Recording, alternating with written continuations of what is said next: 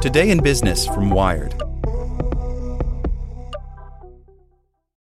For the ones who work hard to ensure their crew can always go the extra mile, and the ones who get in early so everyone can go home on time, there's Grainger, offering professional grade supplies backed by product experts so you can quickly and easily find what you need. Plus, you can count on access to a committed team ready to go the extra mile for you. Call, clickgranger.com, or just stop by. Grainger, for the ones who get it done.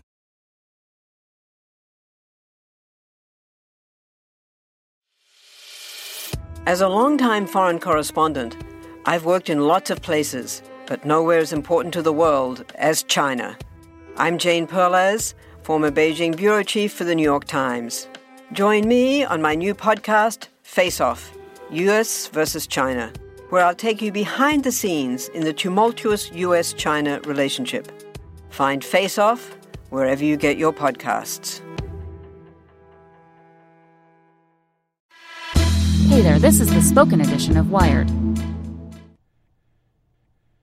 Fighting a wildfire in Texas, building a network to connect 40 million people to the internet, cutting pollution with chainsaws. Hear Chubb customers tell their stories at chubb.com slash podcast. And stay tuned after the show to hear how a sinkhole swallowed eight priceless sports cars. Digital solutions can help even the poorest nations prosper by Bjorn Lomborg. Among the spending choices for governments of poorer nations, kickstarting the technological revolution may at first seem like a low priority. Compared with critical infrastructure, healthcare, or schools, improved digital access and less waiting times for birth certificates feel like luxuries that should come further down the road, or perhaps be left to private enterprise. But there's a reason to rethink this. Fast economic growth is the best way to reduce poverty. A recent Tufts University study found that digitization is one of the biggest drivers of a nation's economic success. The report argues that that economic growth is mostly achieved by careful policy setting. In other words, it's best driven by government. Of 60 countries the report measured, Bangladesh received the lowest score for its digital technologies. But the South Asian nation has no intention of staying in last place. It is in eighth place in the world for the pace of its technological advancement. That's because of an ambitious approach to the digital economy. This month I presented findings from a major analysis of Bangladesh policy options to Prime Minister Sheikh Hasina at a United Nations Leaders Conference in New York. The project was a collaboration between my think tank, the Copenhagen Consensus Center, and the world's largest NGO, the International Development Organization, BRAC. We engaged dozens of teams of economists to research the costs and benefits of 76 responses to the nation's key challenges, covering everything from stepping up immunization to building a better transportation network. We asked a panel of eminent Bangladeshi thought leaders and a Nobel laureate economist to rank all of these proposals. Alongside many more traditional investments, the panel found some digital economy policies that would be transformative. The Bangladeshi government spends more than $9 billion on public procurement every year. Its outdated process is slow, opaque, and open to corruption. This causes high prices, long delays, and inefficiencies. Among the top priorities recommended for Bangladesh, our panel urged a government wide rollout of e procurement, using online systems for the government purchase of services and supplies, which the government has tried with one agency.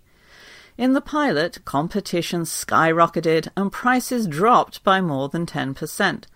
Our research estimates that government wide digital procurement would reduce corruption by 12% and save around $670 million annually, about enough to pay for Bangladesh's road system spending each and every year.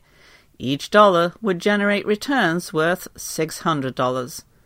Another top proposed solution was reform of the antiquated and complex land record system, which is a time consuming, slow, and potentially litigious paper based process. Instead of using the Bangladeshi government system, many citizens just rely on informal titles and deeds.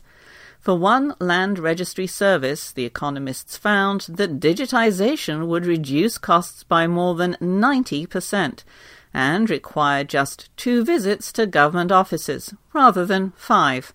This would provide more secure property rights, which are closely linked to higher economic growth. Meanwhile, the Copenhagen Consensus recently conducted a similar research project in Haiti, funded by the Canadian government.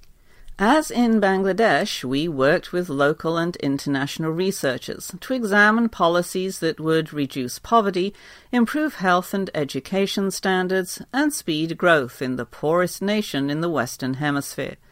And again, two digital economy policies were among the top 10 recommendations, which included reforming the electricity sector, fighting child malnutrition, and boosting early childhood education access identified by a panel of eminent Haitian economists and a Nobel laureate. Internet coverage in Haiti remains limited and expensive. Just 4% of households have access, and fewer than 1% of Haitians have mobile internet. Our researchers found that increasing mobile broadband penetration to 50% over five years and installing an undersea cable to support the increased traffic would stimulate economic growth and reap benefits worth more than 12 times the costs. Another smart investment would be digitizing processes at Haiti's largest port. The nation has enormous maritime potential, with more than 1,500 kilometers of coastline, but it's among the Caribbean countries that exploit their marine resources the least. A computer system dedicated to the port, allowing customs administration to exchange data and messages confidentially and securely, would increase productivity and revenue and decrease smuggling. The benefits are worth nearly seven times the investment, what can be learned from these findings for Bangladesh and Haiti? Well, first, that even for countries at the bottom of the ladder, digital economy solutions are worth investigating, even along with projects addressing more life and death concerns. And second, that investment in digital services can prove comparatively inexpensive, because once the systems are in place, the costs of adding users are close to zero.